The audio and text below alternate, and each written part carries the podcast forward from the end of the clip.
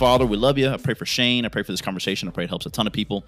Lord, a ton of Christians who may be confused or may be operating under some of the falsehoods that we're going to discuss today. I just pray that you offer a ton of clarity through this episode. It's in Jesus' name we pray. Amen. Amen. Amen. Cool. So Shane obviously you just came out with the book Nine Common Lies That Christians Believe, which was awesome. I just got done reading it. But to start off, why did you write a book like that? You could have wrote about any topic. Why that one?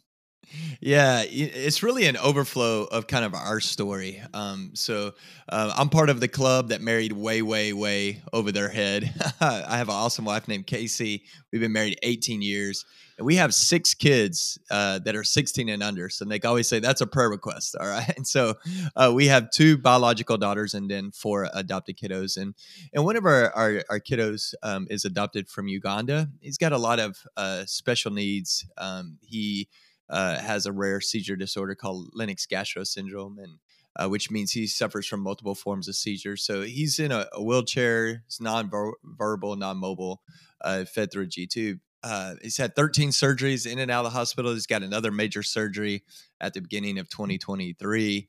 And man, it, it's been a lot. And early on in our journey with him, uh, well-meaning Christians uh, would say things like this. Uh, you know uh, what the Bible says: God won't give you more than you can handle, and we're like, man, the Bible does not say that at all. You know, or they say, you know, if if God calls him home, then God had gained another angel, and we're like, man, there's all these like weird sentiments that you know we as the church, for lack of a better term, have adopted into our vernacular, baptized them, and started sharing them with each other. And they're not biblically true. And so when we got in kind of a healthier spot with him, and we started thinking, okay, what are some other cultural cliches that we share as sentiments, well meaning, you know, I don't want to sound snarky at all, well meaning, but aren't biblically true. And so made a list of those. And I actually wrote this as a blog article at first uh, for online publication. It became their most read article of that year. And so some publishers reached out and said, Hey, would you turn that into a book? We hear these statements all the time. And so that's how it became a book. But it's really out of the overflow of our own stories because here's what we know is that often we share these sentiments with people who are struggling or going through what we'd call like a dark night of the soul. I think C.S. Lewis used that term. Um, you don't usually share those things with people who are having the best day of their life. You usually share it with people who yep. are struggling. And we know what's going to get us through those seasons is God's word, biblical truth, not some cultural cliche that's not even biblically true. So each chapter takes one of those cliches, and then what does the Bible actually have to teach about that topic and a better truth to move forward with than those little cliches? Yeah, so obviously you had nine, not 19, yeah. not 990, not 90, but nine. Yeah. Why did you pick these out of all the things yeah. that were out there? Why these lies? Yeah. Yeah, Nick, unfortunately, we probably could write a book that included 900 of them. Unfortunately, you know, I think one of the things that plagues the church the most is really biblical illiteracy.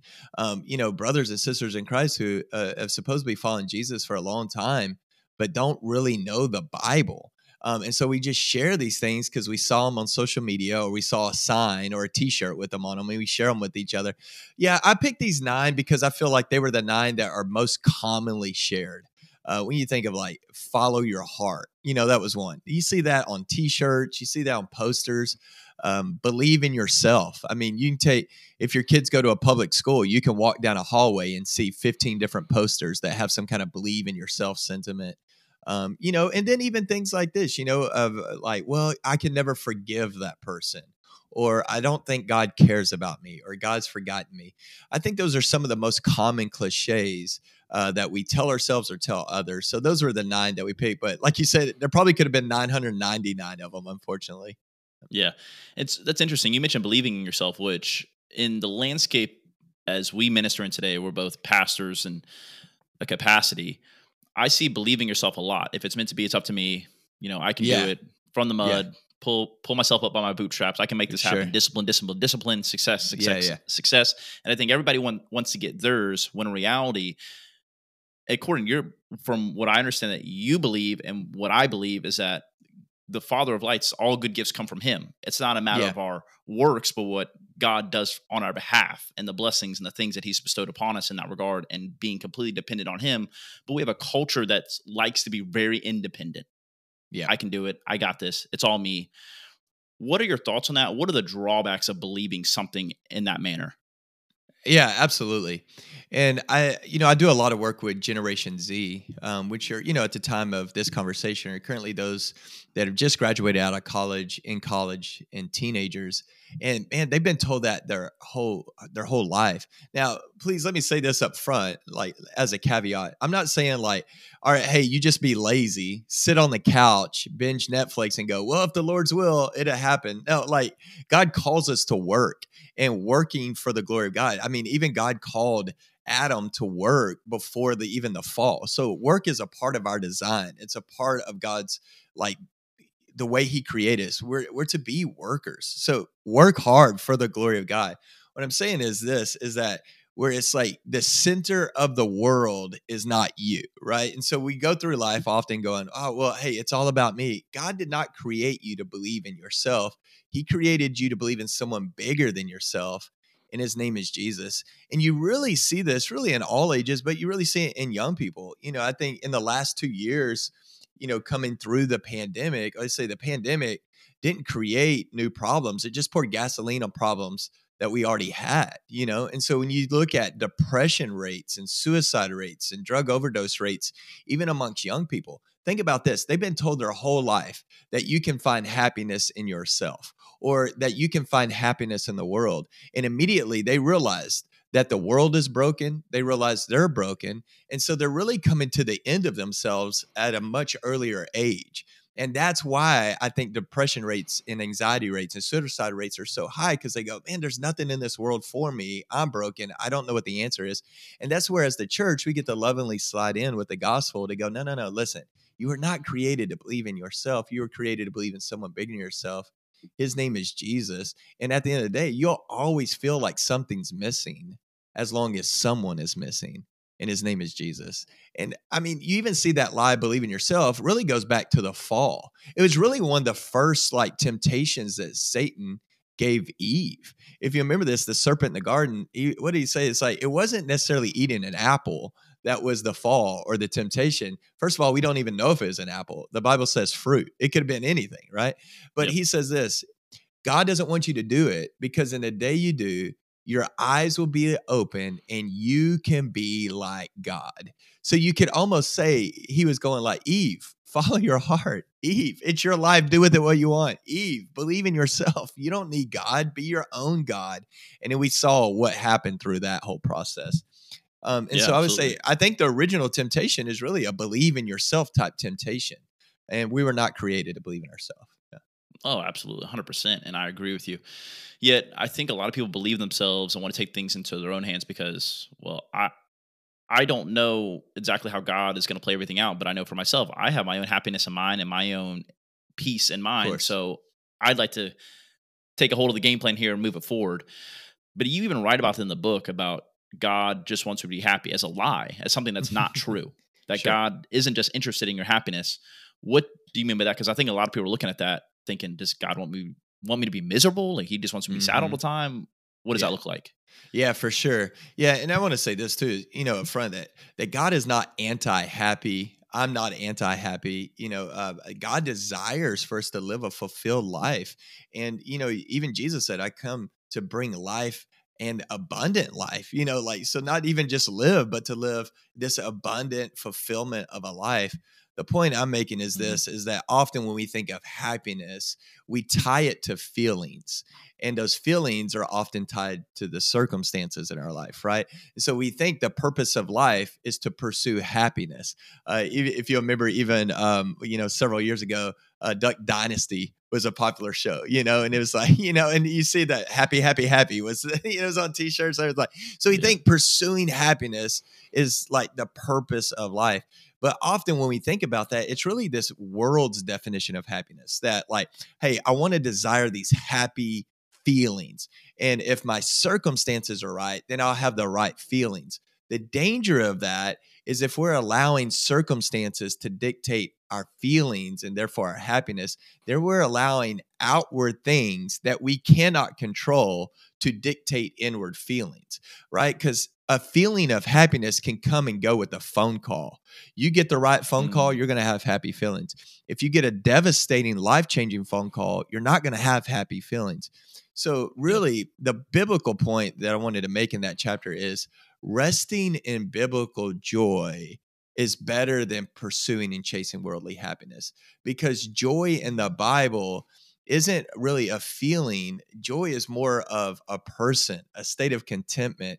It's the Lord Himself living inside of you. Like joy has a name. What's great is that when you allow what is on the inside to dictate your joy and not on the outside, then that means anything around you can change, but it doesn't affect your joy. I mean, if even if you think of the Apostle Paul, he's under arrest for not like racing camels or you know he's under arrest for preaching the gospel he's doing the right thing and he's under arrest in that moment he probably doesn't have happy feelings but he has joy and he writes this whole letter of joy to the church in Philippi. That's how we get Philippians, the book of Philippians.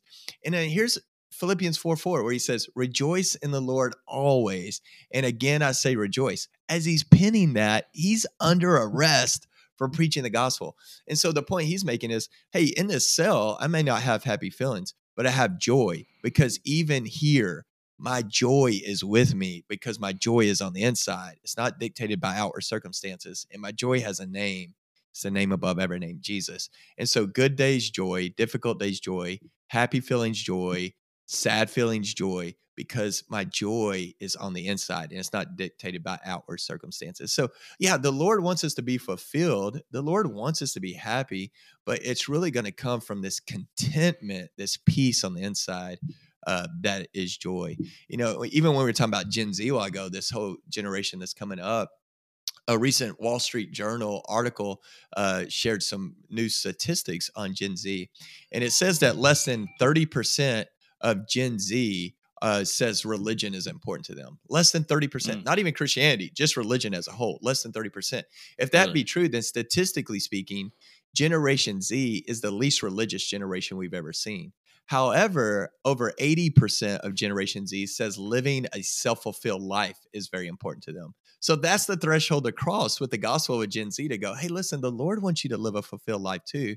It's just going to come from someone outside of yourself. And it's the King of all kings, the Lord of all lords, yeah. Jesus. And that's where joy is. So rest in joy. Don't chase worldly happiness. I think that's interesting, though, because I think a lot of people want to carve their own path, especially yeah. Generation Z, as you mentioned.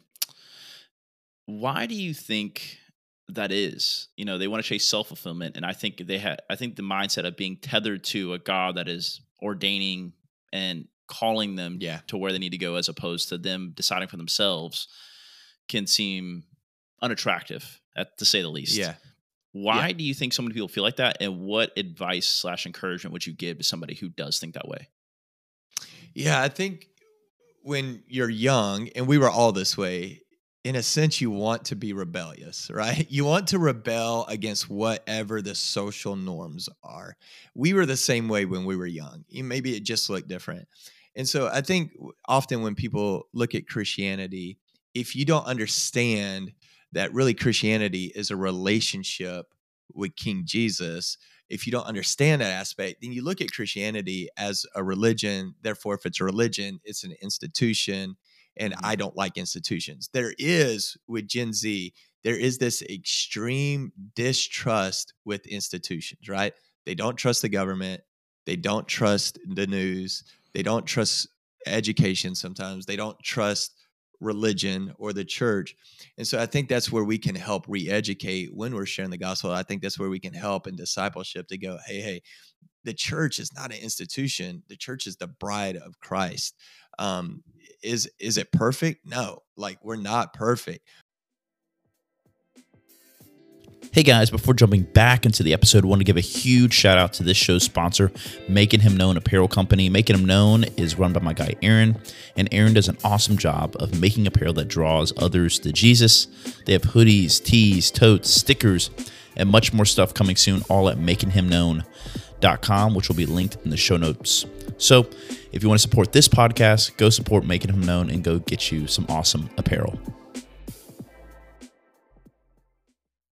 But church is the perfect place for imperfect people to gather to worship the perfect Savior so we can go and live this life that He's called us to live. And so I think there's this just rebellion against institutions, this rebellion against social norms. I want to say this I think with Gen Z and probably even Alpha generation coming up after them, you could almost go, hey, if you want to rebel, then be a Christ follower. Believe the Bible is the word of God. Believe that God's design for marriage is still between a man and a woman. Believe that God intentionally designed and creates your sex. And what I mean by sex, like male, female. Um, believe that God designs you to know him and to make him known. Like, because here's the deal if you're a young person and you actually believe that and live that out, you will be rebelling against social norms and cultural norms today. And so I would say, what if the new cultural norm is to actually be a follower of Jesus? I mean, if you go back 2,000 years ago in Rome, and like the Roman Empire, and then you look in Israel and the birth of the church, people thought they were radical rebels. That's why mm. many of them were being put to death and being chased and um, and you know being in prison because they're like that's a rebellious group they're rebelling against the social norms of the day they're rebelling against the the dictatorship of the caesar what if the new rebellion for the glory of god is a whole generation will actually start believing the bible chasing after Jesus and living out what the Bible tells us to. Oh man, that would be something. And I think it, it paints a positive picture as we look forward too. And yeah. as I look at the situation, as you just mentioned, I don't want to say kids, but younger individuals not wanting yeah. to be tethered or quote unquote air quotes held down by God mm-hmm. that just wants to give them commandments, give them rules, live this way, don't live this way, etc. I think that works out all fine and hunky dory until something bad happens to you, until you yeah. find that you need to be tethered to something to keep you standing. But in peacetime, of course, yeah, I can operate on my based on my own happiness, whatever I want to do, because I got this. Of course, everybody mm-hmm. can manage in peacetime. It's when things fall apart is when I realize, oh wow, I need I need a relationship with God. I need to be tethered something bigger to myself because I cannot hold myself up. And you write about that. That's one of the lies that you say. God basically doesn't give us more than we can handle or would never give us more than we can handle. What can you expound on that lie for the audience? Yeah. Yeah. Yeah. And let me address too with that particular one, kind of the, for lack of a better term, the elephant in the room, because typically when you go, hey, the Bible doesn't teach that God won't give you more than you can handle, the first thing people go is like, oh, no, no, no, no. First Corinthians 10 13, right? You know, where it's like, God will not let you be tempted beyond your ability. God is faithful. He'll always offer a way of escape. And I always say, even in that verse, you're ultimately dependent upon the Lord, not yourself. When he says he won't allow you to be tempted. So it's still him protecting. And then even in that mo- in that middle that verse is the most important part of the verse. God is faithful to offer you a way of escape. So even in that, you're ultimately dependent upon the Lord. So when it says, you know, think of the cliche itself and just break it down. God won't give me more than I can handle. Like you were not created to take the weight of this world on your own shoulders. I think that's why so many people today struggle with anxiety. Now, Nick, I'm not talking about clinical anxiety. I know there's mm-hmm. people that struggle deeply with clinical anxiety where maybe you need to see a doctor and counseling and medicine, all that. You know, I'm not talking about that. I mean, set that to the side. That's very real. I understand that. I'm talking about your everyday anxiety, your everyday anxiousness. I think a lot of times the reason we have that is because we're really trying to do a job above our pay grade, meaning we mm. want to be in control. It, we want to do what we can handle. And when you're trying to be in control, when you're trying to handle everything, you're really trying to do God's job. So you're trying to do a job above your pay grade, and you can't do that. Your job is not to handle everything. Your job is not to be God. Your job is to trust God to be God and let Him handle everything. And guess what? He can handle it.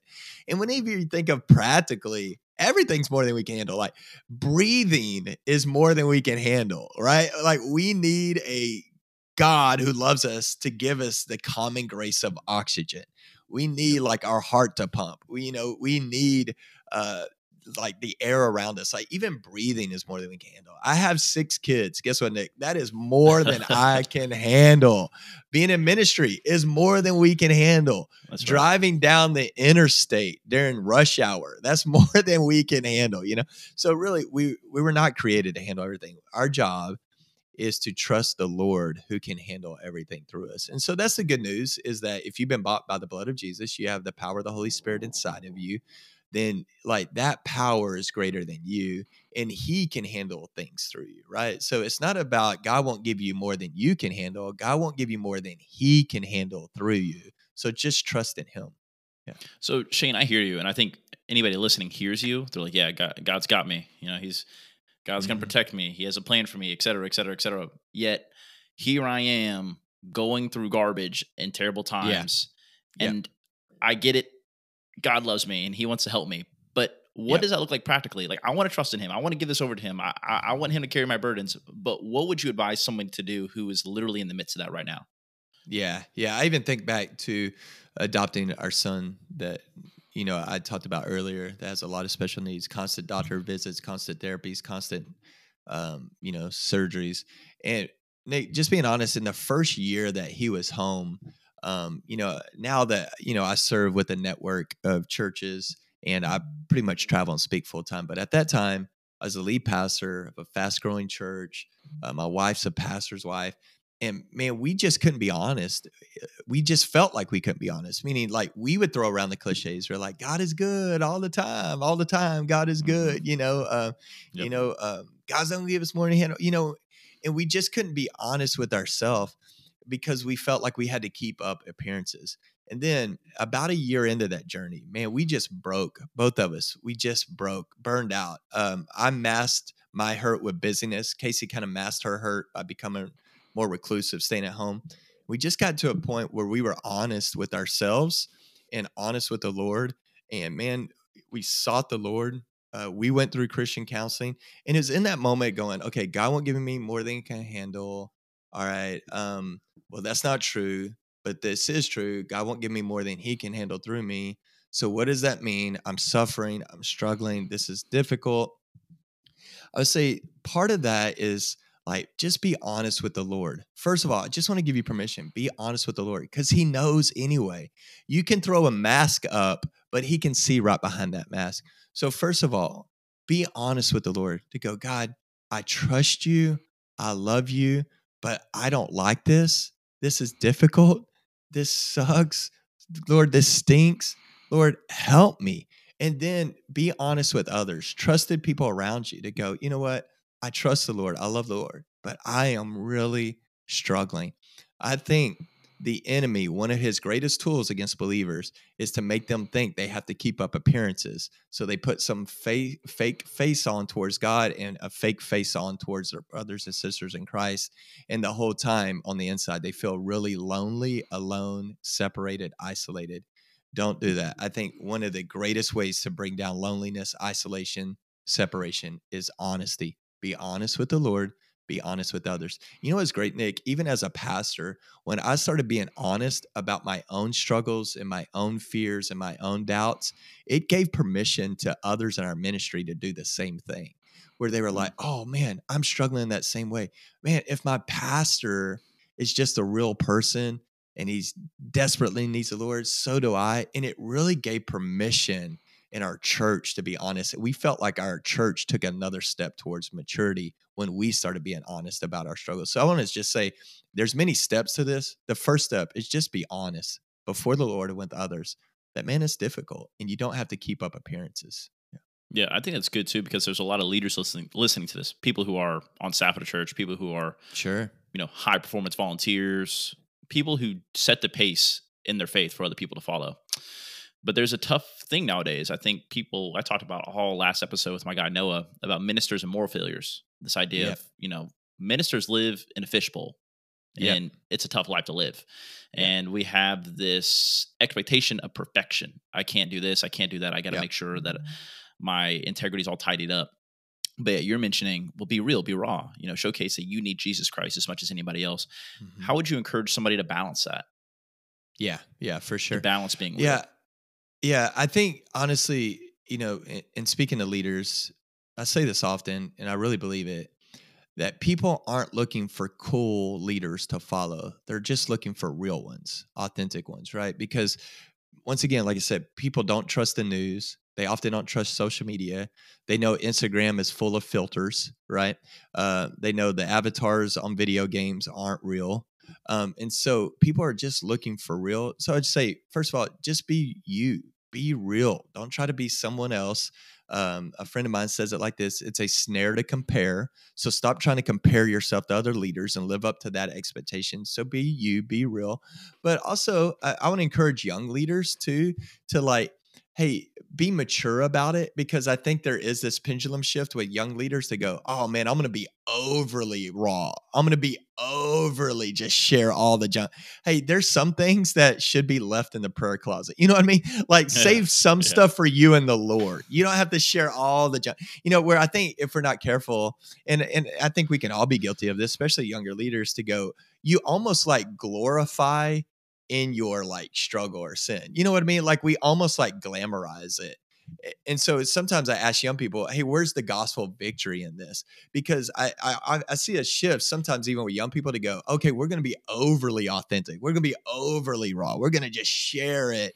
But there's never this like victory freedom side of it meaning this like sometimes in like even small groups like man young people are really good at just sharing all their sin their junk like if they trust you they'll share it all they'll tell you too much sometimes we're like hey save that for jesus yeah, yeah. take that to the lord I but right. what we do you know and then there's that there's another cliche it's okay to not be okay and i always mm. say hey that's great but that's just the starting point. The gospel goes past that. Like it's okay to not be okay, but it ain't okay to stay that way when there's another way. Jesus says, I am the way, the truth, and life.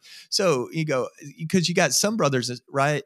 Even in ministry and leadership, they're confessing the same stuff over and over again, week after week, month after month, year after year. And you go, okay, but where's the gospel hope in that? Where's the gospel victory in that? Where's the gospel maturity in that? Freedom. Like, okay, yeah, we may be in this. Hey, I'm struggling with this raw, but let me tell you about what my Lord has done. Let me tell you about the journey I'm on.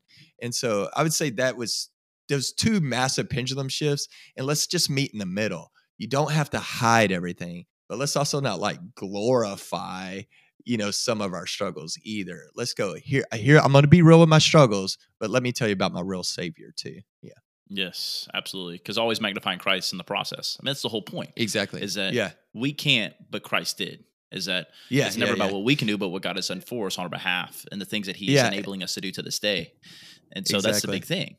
So Yeah. as you It's kind of the written same, Nick, because you see, even sometimes when people sharing their testimony, right? It's kind of like Yeah. the it'd be like 30 minute testimony. It's like 28 minutes of all the wretched stuff I did. And then it's like, oh, and then I met Jesus and everything's different now. You know, it's like, no, it's like, okay, let's let's talk about this victory a little more, you know.